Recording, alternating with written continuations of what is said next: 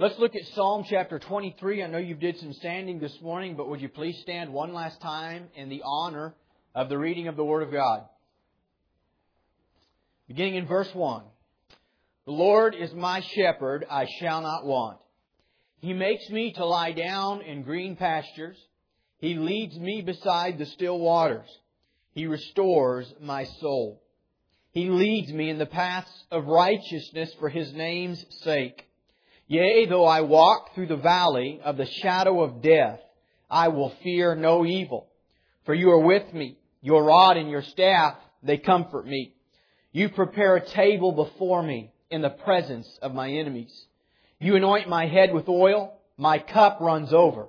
Surely goodness and mercy shall follow me all the days of my life, and I will dwell in the house of the Lord forever. Let us pray. Lord, we are grateful to gather this morning and worship you. We're grateful for the freedom that we have to gather and worship you. God, this morning we corporately confess that we need you. God, we need you to speak to our hearts. We need you to help our hearts to hear, to see, and to understand. God, I ask now that you would anoint me with the unction from heaven in the power of the Holy Ghost to preach your word this morning in the power and in the demonstration of the Holy Spirit. I pray, God, that your word would go forth this morning rightly divided in power and authority, in love, in kindness, in boldness.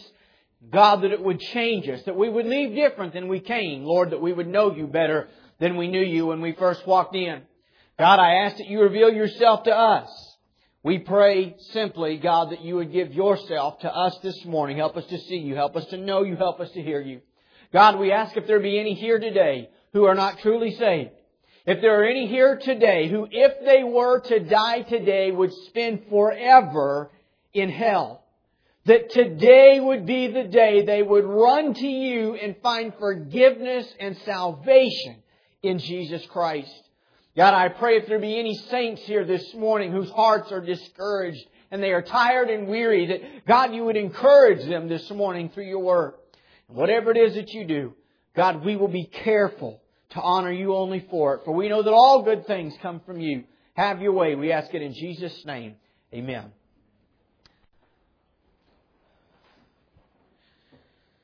This morning we are on the fourth sermon of the sermon series on Psalm 23 and I want to look at the simple statement, the first four words of verse 3. He restores my soul. He restores my soul. What does it mean that God restores our soul? First of all, I want to look at the word restore, and then I want to look at the word soul, and then I want to share with you three very simple thoughts this morning. What, it is, what does it mean to restore something? To restore something means to take something that is broken or um, something has gone wrong with it, something that once used to be in an original state, that has been damaged, maybe through neglect, maybe through some type of wreck, but for whatever the cause might be, it is broken and it needs repaired. The first two years that I was saved, I worked at an auto collision center. And one of the things that we did amongst uh, fixing uh, standard wrecks, we were a restoring business. I'll never forget, they brought in a 1930s uh, Ford pickup, one of the old ones that had wood in the bed when it was originally made. And when they brought this thing in, it looked like it was fit for the dump. It looked like there was nothing that could be done with it. It had no motor in it. It was rusted. The frame was rusted. Um, it just looked like, it looked hopeless. And over a period of almost eight months, it was a very long process, but over a period of eight months, we took that vehicle and we made it look like new. And when it eventually drove away from our shop, you would have never known it was the same vehicle that came in eight months ago because there was no comparison after it had been restored. And so I personally kind of understand restoring. I understand that it's a process. I understand though that, that the goal is to take something that once used to be valuable, that once used to work properly, that once used to, to be made for a certain purpose, and it no longer works that way. So the Bible tells us God restores our soul. I think that's an interesting word to use concerning the soul. Now before I preach on God restoring the soul, I want to just clearly identify what is the soul. We use that word a lot in, in uh, not just Christianity, but people in general. Uh, we talk about heart and soul. But what does the Bible mean when it talks about soul? Your soul is the place of the mind, the will, and the emotion. It's different than your brain. Your brain basically processes facts. Your brain tells you that fire is hot. But your soul is really the place of reasoning where you try to figure out, am I going to force myself to walk across hot coals or not? Am I going to touch the thing that's hot or not? Your brain just tells you the facts. Your soul, though, it is that place of reason. It is where we feel. It is the thing that makes us unique. Every single one of us in this room would agree that fire is hot because our brains work. But how we handle fire, whether or not we uh, whether or not we like to be around fire, whether or not we like to be hot or cold, whether or not the, the way that we behave is different because we are all uniquely different in our soul. Your soul in some ways is the express image of who you are. It is your will. It is that place when you decide, here's how I will behave or here's how I will not. I will either submit to God or I will not submit to God. I'm either going to give up or no, I'm going to stand strong and keep going. If I was to put it in its most simplest terms, it is the center of our emotions. It is what we feel inside. The Bible says God restores our soul. You know, sometimes the soul needs restored. Sometimes your soul needs restored. And I want to preach you this morning about three times God restores the soul. First of all, the initial restoration of the soul. The initial restoration of the soul. The first time that God really restores your soul. To understand the need for the initial restoration of the soul, we need to understand what went wrong first. In the Garden of Eden, man sinned against God. The Bible tells us that, that God made man from the dust of the earth and that He breathed into his nostrils the breath of life and man became a living soul. Jesus spoke about Him being life, that He is the way, the truth, and the life. And the life that we have as humans, the thing that separates us from all of the rest of creation, animals, if you will, is that God gave us a spirit. Our spirit is what we communicate back and forth with God about. And when God originally made man, man is a three-part being. Body, soul, and spirit. And when God made man, here's how the function was supposed to work. The spirit of man was to communicate with God. The Bible tells us that the Lord is spirit, and those who worship Him must worship Him in spirit and in truth. That's what it tells us. You cannot worship God if you're not doing it in spirit. You cannot communicate with God if you do not communicate with God in spirit. God is a spiritual being. And so, the spirit of man would communicate with God. It was like walking hand in hand. And man's spirit would relate to his soul. Here's how we should do. And man's soul, the place of his will, was to agree with the spirit. And then man's body was to follow. When man sinned against God, his spirit, in essence, died, became dormant, be, be, lost the ability to clearly communicate with God on a regular basis, and man was left with nothing except for his body to get directions. The Bible calls it the flesh. Whatever you want, whatever you feel, whatever you think, that's what you need. And man's soul began to take directions from his flesh. It is the way that all of us lived before we were saved. If you're here this morning and you're saved, you know it. Your directions came from you. What you felt, what you thought, the way that you process life, your directions came from you. And at the fall, God's design for man was destroyed. And God's in the restoring business. God's in the business of fixing what was broken. The goal of God restoring your soul is to put it in its right place with God. And God does this by giving us new life, by causing us to be born again, by giving life to the Spirit. The aim of God is to restore man to his rightful position. God wants you to have a relationship with Him. God wants you to have a living Spirit inside of you, the Holy Spirit living inside of you, giving you directions concerning how you are to be, how you are to behave, how you are to handle certain situations. And God wants to restore the soul so that the soul begins to submit to the Spirit's will for your life. This is the process of restoration. And until you've been born again, you've never really experienced it. It is not possible to truly communicate with God, to walk with God, to talk with God, to hear from God, to know God without being born again. Let's look together at John chapter 3, verses 3 through 6.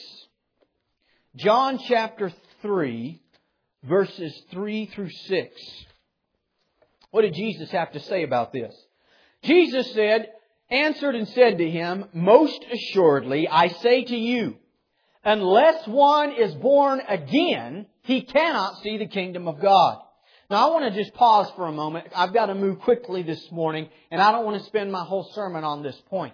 But Jesus said you cannot see the kingdom of God. No doubt there is a reference to the heaven that is to come. No doubt this is a reference to eternal life. But Jesus also said concerning His work on earth that the kingdom is here. He told the apostles to go and preach and tell the people the kingdom of God is near you. What does this mean? It means that God can be working all around us. God can be doing magnificent things. And until we have been born again, we are blind to what God is really doing. That's why we can come in and have a service and there are some folks who are deeply moved and they can't get it out of their soul. They just want to praise God. There's something going on. Lives are being changed. They're talking about it. All they want to do is hear from the Word of God. They want to praise God. And then in the same pew, right next to the same person, there's somebody saying, what is this all about? Because they can't see what you see. Because unless a man's been born again, born again, he cannot see the kingdom of God. To him, it's nothing more than the one that cannot see. To him, it must be nothing more than emotionalism.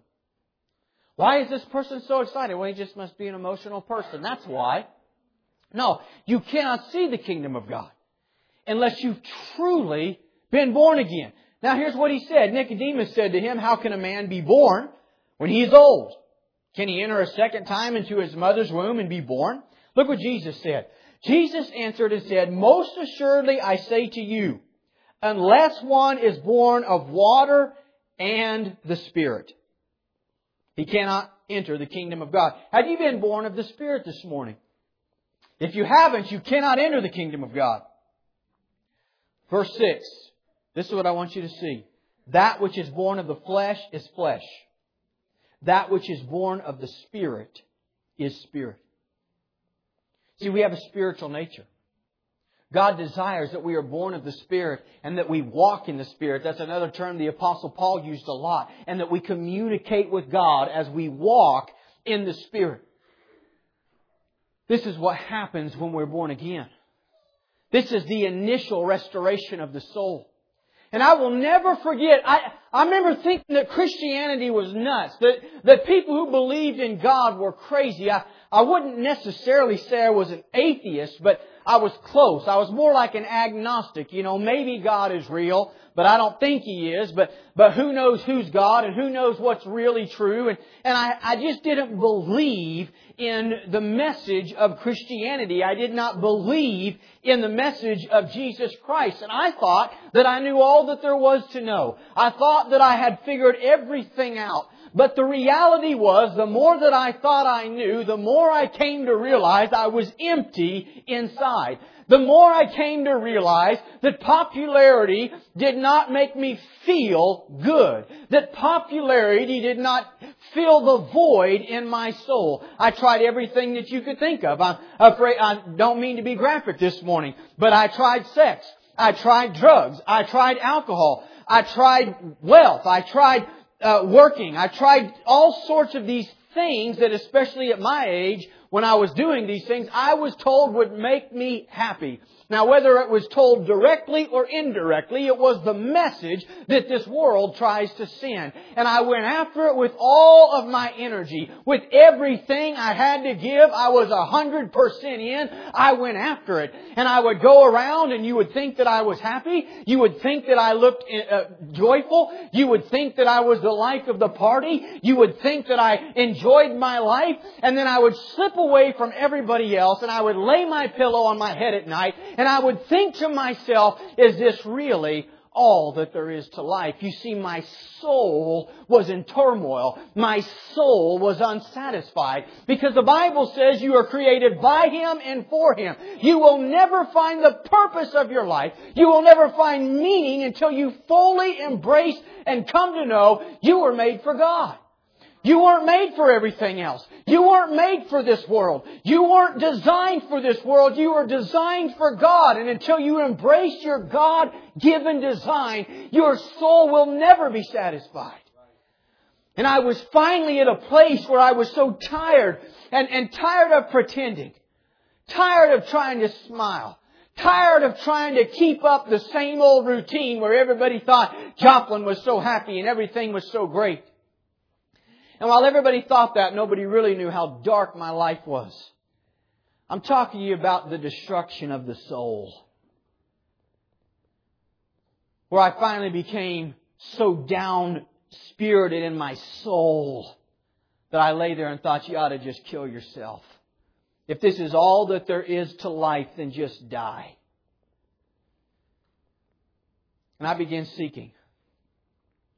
You know, I thought to myself, well, if you kill yourself, you're probably going to go to hell if hell is real. And that was the motivating factor between not killing myself that week. I thought just give it 30 days at least. Spend some time trying to figure out, try to prove that God doesn't exist. Try to prove that, that God is not real. And then once you get it proved, go ahead and do what you're going to do. There's no sense in living this life any longer. I began reading the Bible. I began going to church, kind of seeking God. And about four weeks later, I was at a church and I watched a preacher preach with conviction and passion I'd never seen before. God began to deal with my heart. My soul began to be stirred. And as I was sitting there, God just revealed Himself to me, and I'm telling you, I can't, it's, it's, I, I don't know any other way to say it than that. God revealed Himself to me. I mean, there was not a physical God that showed up. Jesus did not like show Himself to me in the flesh, and I was the only one that saw it, but I'm telling you something, I saw God. God opened my eyes. He opened the eyes of my heart. And I, and all of a sudden I knew God was real. The most awful terror came over me. I thought, if God's real, He knows everything I've done. And I'm, I'm telling you, terror came over me. And then I thought, well, if He knows everything I've done, why did He reveal Himself to me? Why not just let me kill myself? And I realized God cared me, cared for me and loved me, even though I didn't care for Him or love Him. And then I just began to cry uncontrollably. I'm thinking, this, how can this be? I went forward at the end of service. I didn't have anybody kneel with me and tell me the sinner's prayer. I didn't know to ask Jesus to forgive me of my sins. I didn't ask Jesus to come into my heart. I didn't know any of that, but here's what I knew. God was real. I was a sinner and I was turning to God and all I could get out of this mouth of mine was, God, I am sorry. I am sorry. I am so sorry. God, I am sorry. And I'm telling you something, at that moment, 14 years ago, God came into my life and radically changed me forever. I've never been the same since. And for the first time in my life, my soul, my spirit came to life and my soul was restored.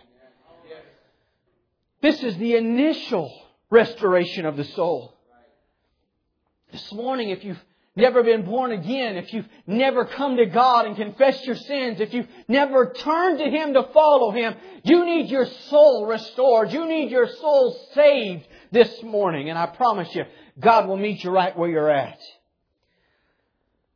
So we have the initial restoration of the soul, but I want to talk to you about the continual restoration of the soul. Because here's the truth. There's not anything I've ever experienced in my life, not my wedding day, not the birth of my children. There's nothing I can explain that will ever compare to the day that God saved this sinner boy right here. There's nothing that will compare to it. Everything changed in my life, and it changed like that. Doesn't mean I've never fallen. Doesn't mean I've never had bad days. Doesn't mean I've never acted like a jerk. Doesn't mean that I've did everything right. But I'm telling you something, everything changed that day. And my soul was restored. But I'm here to tell you something. That was 14 years ago. And I don't mean to give you a pity party, but I'm just going to tell you over 14 years, it hadn't always been easy. I know what it is to be sick. I know what it is to be depressed. I know what it is to have my mind so ravished I'm getting lost, driving around not knowing where I'm going. Because life still happens, brothers and sisters. And I know what it is to be a blood bought, born again Christian, knowing that I'm saved, I love God, I'm being faithful to church, I'm doing everything that I know to do, and yet still inside, my soul seems broken and, and it's hurt and it's wounded. And I'm here to tell you this morning, God continually restores the soul. Our text this morning says, He restores my soul. Not He restored my soul. That happened initially. But it is a present tense verb. He restores my soul. That is continually. Thank God that God continually restores the soul. Thank God that God knows that even when we're saved, we still suffer, we still go through pain, we still have heartache. At times we don't feel right, we don't think right, we don't act right. Our soul is vexed. We're wondering if we're ever going to be able to come up out of this mess. And I'm here to tell you this morning that God is faithful and He restores the soul in the midnight hour. He knows where we're at. He knows what we're going through. God wants somebody here this morning to know He knows your pain. He knows your struggle. He knows what you're going through. And He is the answer to the restoration of your soul. He is the answer to making you whole again. He is the answer to fixing your broken heart. He restores the soul the continual restoration of the soul. God restores our soul from suffering. Look at John chapter 16 and verse 33. Jesus said, These things I have spoken to you, that in me, in me you may have peace. In the world you will have tribulation, but be of good cheer. I have overcome the world. So in Jesus we have peace, but in the world we have tribulation. Hey, you're in the world, we have tribulation. Listen, Christian, and listen carefully. Red letters, Jesus speaking. In the world, we have tribulation. In this world, we have tribulation. Don't ever let anybody tell you that if you love God and you serve God right and you believe right and you've got the right faith and you give right and you do everything right, that God's just going to shower you with such blessing that you're never going to have tribulation and that the world's going to be easy. That's not what the Word of God teaches. It teaches us that in tribulation, we have peace that passes understanding. It teaches us that in, in tribulation and in pain and in suffering, we can find hope in the fact that God is ours. He is our shepherd and He knows our needs. But make no mistake about it, in this world, we have tribulation. It's a world of suffering. It's a world of awful suffering. Some things are unspeakable. I mean, it, it, it makes you want to cry to talk about it. Some of the awful things that happen to children, some of the awful things that happen in the way of abuse, physical abuse, sexual abuse, mental abuse, physical abuse. Some of the, the suffering that people go through, and it's not your fault. You, know, you, you couldn't have stopped it if you wanted to. It wasn't a result of your sin. It wasn't a result of your bad choices. It wasn't a result of anything you did. Sometimes we go through suffering and pain because this world is a world full of bad things, evil. It is currently, the Bible teaches us, under the the overall rule, this world, the people of this world, of the devil. He's called the prince of this, this air. He is the God of this age, the Bible calls him, little g. Blinding the minds and hearts of those who do not believe. And where do we go when we suffer? Where do we go when we've had to endure awful tragedies that nobody should ever have to endure? The answer? We go to God. The answer, we go to the one that we can trust is faithful. The one that we can trust that every single time we ever turn to Him, He's there with His arms to wrap around us and embrace us. And it is in that place when there is nobody else that, that knows the anguish that you've been through. There is nobody else who knows the suffering that you've been through that you can run to Him and He can wrap His arms around you and say, child, I do know. I know the extent of your suffering. I know the extent of your pain. I am so close to you, child, that I know your thoughts before you ever think them. I know where you're at and I, child, can hold you and I can love you and I can give you strength and I can lift you you up and we can make it through this thing together. He continually restores the soul. He continually restores the soul from sin. Thank God for that. I'd like to tell you that if you got saved, you'd never sin. But you will. And I really mean I wish I could tell you that because sin is harmful. Sin, sin, sin, is harmful. It hurts you, it hurts others. And I wish I could tell you that you would never sin, but you do. It happens. Being a Christian will not make you sinless. If you're really saved, it will make you sin less.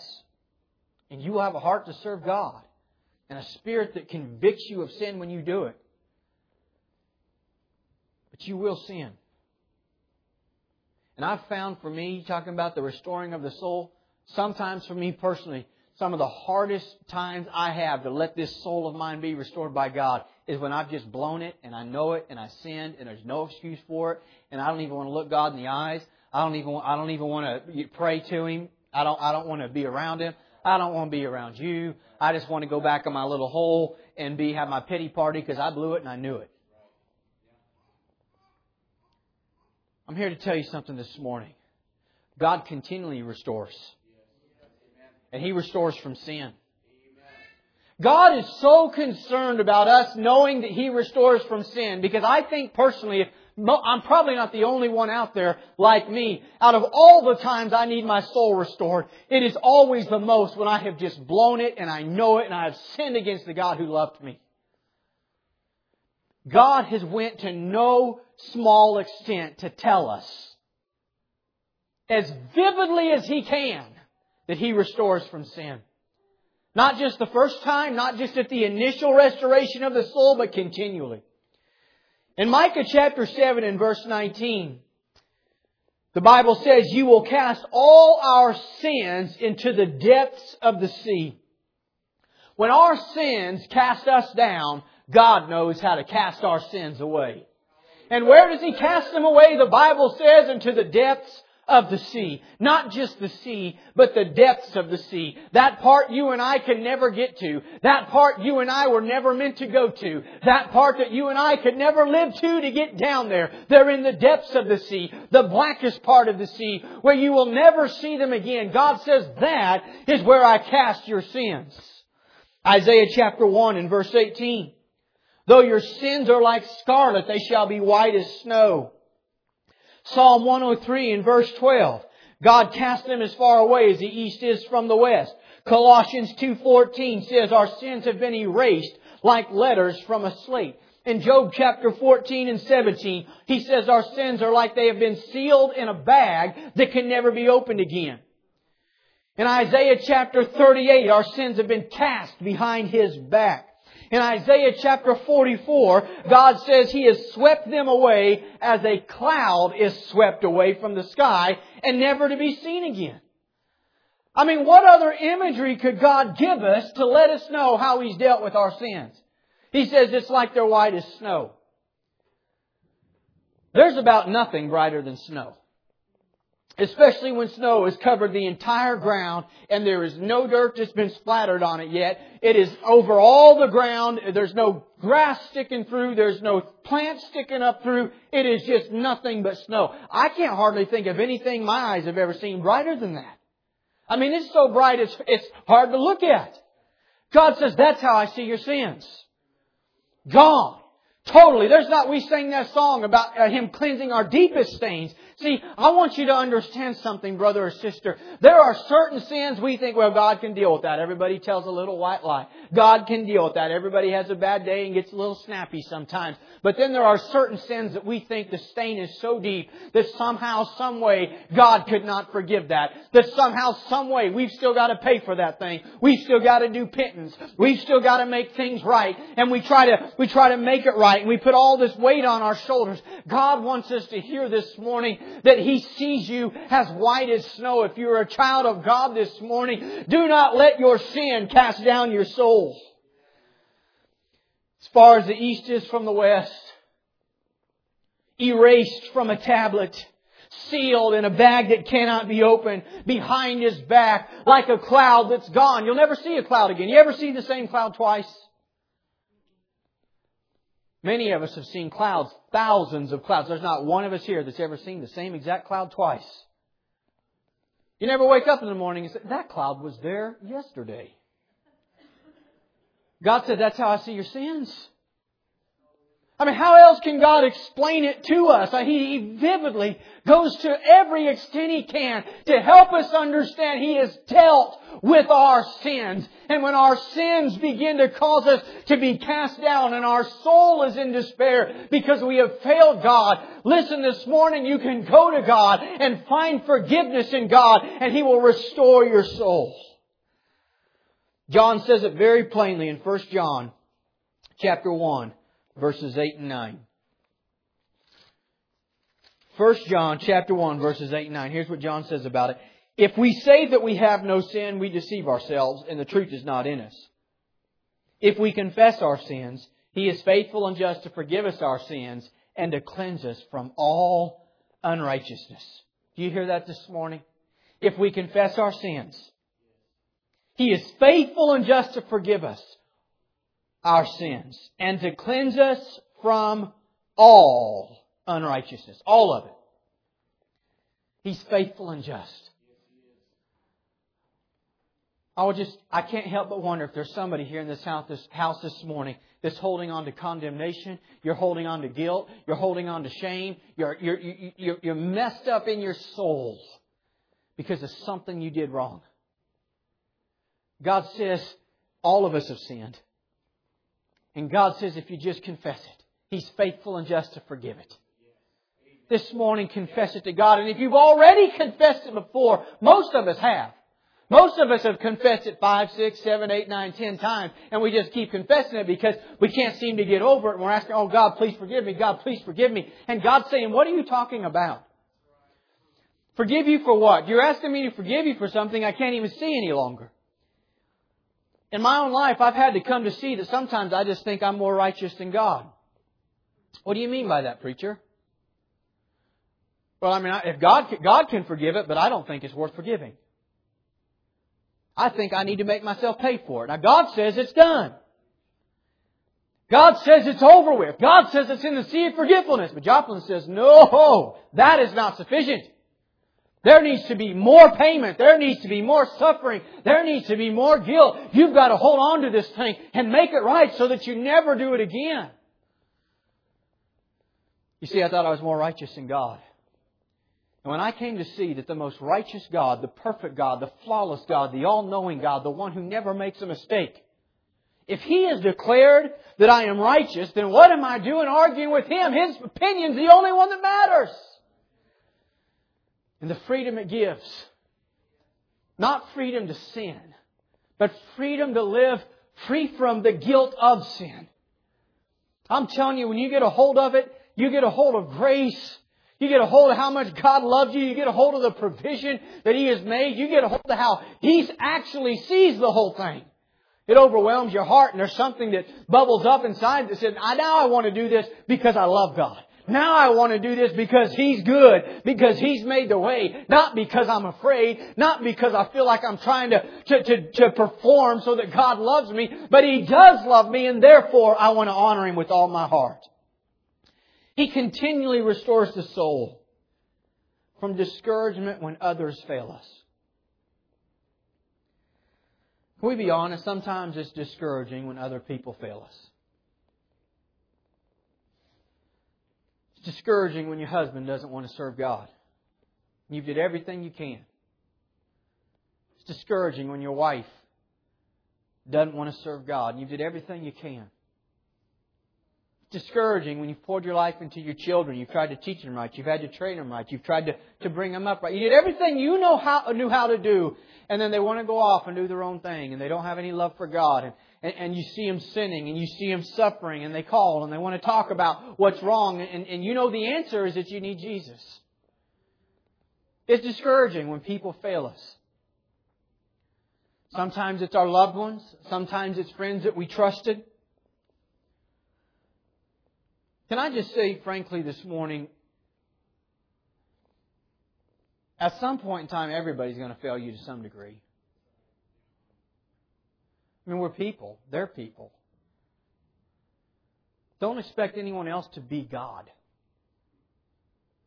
Let's be honest enough to hold the mirror up and look, look ourselves in the mirror and say, you know what, sometimes I fail people. You ever failed anybody, ever? Well, if you have failed people at times in your life, why do you expect nobody to ever fail you? People fail us. But when they do, it can be discouraging. I never get excited when I feel like somebody's failed me. I don't know about you. it's something that's discouraging. But when people fail us, and the, the, the soul is, is, is, is, it feels broken and your heart is broken and, and you don't know what else to do and you feel like you've done all you can. God restores the soul and He reminds us, though people may fail you, I will never fail you. Hebrews chapter 13 and verse 5, I will never leave you and I will never forsake you. You may be abandoned by others. You may be forsaken by others, but there will never be a day. There will never be an hour. There will never be a moment. There will never be one single second of any minute in your entire life, child. God says that I will forsake you or leave you. I will be with you until the end. And it's in that time when we begin to refocus on God and we remember that our God is always for us. Our God is always with us that the soul can find strength and be restored even in the face of discouragement. He is the God who restores our soul. And finally, on this point, from discouragement when we fail ourselves. Sometimes we even fail ourselves. Not necessarily with sin. Sin is certainly a failure where we fail ourselves, but sometimes we don't, we don't, we don't get where we thought we were going to go. Sometimes in the face of, of the enemy and in the face of danger, our faith seems to flee and we don't really stand in our faith like we think we should. And every one of us, listen, if you've been there and you've done that, you come out on the other side, you remember that God's graceful and you remember that God's good, and you look back and here's what we think when we go through those times, don't we? We think, well, that was silly. I knew better. I got, I got more faith than that. And we think, why didn't I believe in the moment? You know, why, why, why, did, why did I let my soul become so discouraged when I knew that God was good and I knew that God was with me? But the answer why is because this is a battle, folks. It is a war and it's not always easy and we do get tired and sometimes we lay down on the job and sometimes we just decide I'm not going to fight today. I'm not going to battle today. I'm just going to let whatever happens, happens. If I get cranky, I'm going to get cranky. If I get hateful, I'm going to get hateful. If I get fearful, I'm going to get fearful because I'm just too exhausted to fight this spiritual fight. We have all been there. I've been there, you've been there. It happens. And then we fail, and, and then, and then we're, we're ashamed of ourselves. You know what Paul told Timothy? I think it's interesting because it was the book of Second Timothy which to most of our knowledge was probably the last thing Paul ever wrote, and it was shortly before he knew he was going to die. There are some scholars that believe that uh, 2 Timothy was penned in the last few months of Paul's life. And Paul's writing to his protege. He's, he's writing to really the man that's going to step into his position and kind of take over and oversee everything Paul was seeing. And one of the things that Paul told Timothy, of all things, I mean, we're talking about Paul talking to Timothy. When we are faithless, he remains faithful. This isn't Paul talking to the average church that seems to be scattered to and fro. This is the Apostle Paul talking to the Apostle Timothy. That's who this is. He says, when we are faithless, He remains faithful. Even the best of us at times are faithless. Even the best of us at times, we, we, we talk about it, it's like being in a ball game we practice and we're ready and we're confident and we can do this thing and we know I'm ready to step up to the bat and I'm ready to hit the ball and I've did this a hundred times before. I'm ready for the game. Put me in. And then all of a sudden the lights are on, the crowd is watching and you're there and your knees are shaking and you're saying this wasn't what I anticipated. This wasn't how I pictured it in my mind. This was not how I pictured ministry. This is not how I pictured marriage. This is not how I pictured this whole thing working out. And in the, in the moment of time, we fail. All of a sudden, it's like our faith just goes. Paul says, even when you're faithless, God remains faithful. And I've had to remind myself at times, this whole thing, my life, my marriage, my, my children, this church, my life as a whole, it's really in His hands. It's not in mine. I've just got to do the best I can to be faithful to Him. But I have learned that even when I'm faithless and even when it feels like I'm faltering, I can look back and tell you 100% of the time God is always faithful. Thank God for the continual restoration of the soul. And finally this morning as I close, the final restoration of the soul. Look what the Bible tells us in Revelation chapter 21. We have the initial restoration of the soul. We have the continual restoration of the soul. But there will be a final restoration of the soul. Now I saw a new heaven and a new earth, for the first heaven and the first earth had passed away, and there was no more sea. Then I, John, saw the holy city, New Jerusalem, coming down out of heaven from God, prepared as a bride adorned for her husband. And I heard a loud voice from heaven saying, Behold, the tabernacle of God is with men, and he will dwell with them, and they shall be his people. God himself will be with them and be their God. Now look at these things that apply to the soul. And God will wipe away every tear from their eyes. There will be no more death, nor sorrow, nor crying. There shall be no more pain, for the former things have passed away. Then he who sat on the throne said, Behold, I make all things new. And he said to me, Write, for these words are true and faithful. And he said to me, It is done. I am the Alpha and the Omega, the beginning and the end. I will give of the fountain of the water of life freely to him who thirsts. He who overcomes shall inherit all things, and I will be his God, and he shall be my son. But the cowardly, unbelieving, abominable, murderers, sexually immoral, sorcerers, idolaters, and all liars shall have their part in the lake which burns with fire and brimstone, which is the second death. Then one of the seven angels who had the seven bowls filled the seven last plagues came to me and talked with me saying, Come, and I will show you the bride, the Lamb's wife. Here we see for the saved the final restoration of the soul. No sorrow, no, no more death, you see, when we get there, there won't be that process of us trying to talk ourselves into God's here, God's faithful. I'm going to make it through this trial. I'm going to make it through this battle. There won't be any more battles. There won't be any more trials. And I'm telling you, when the, that day, when the soul is finally and completely and forever restored, it'll be the greatest thing that we could ever know. And I want you to know this morning, that's why Jesus told us, in this world, you'll have tribulation. Our hope is not in this world. Paul said if our hope was in this world, we'd be of the most miserable. Because really we're hated, we're persecuted, we are contrary to the world. Our hope is not in this world, our hope is in the one to come. I ask you this morning, where are you headed? As our worship team comes, I have one final thought for you. God cannot restore what is not in His hands. God cannot restore what is not in His hands. Too often we try to fix it ourselves. We try to make ourselves pay for our own sins. We try to make ourselves fix, you know, our own mistakes. Our soul is discouraged and downcast. We maybe have family struggles, marriage issues, financial burdens. And if you want God to restore your soul, you've got to be willing to take your heart and your soul and place them in His hands. This morning, if you're here and you're lost, you've never truly experienced the initial restoration of soul, the, the giving of life, truly being born again.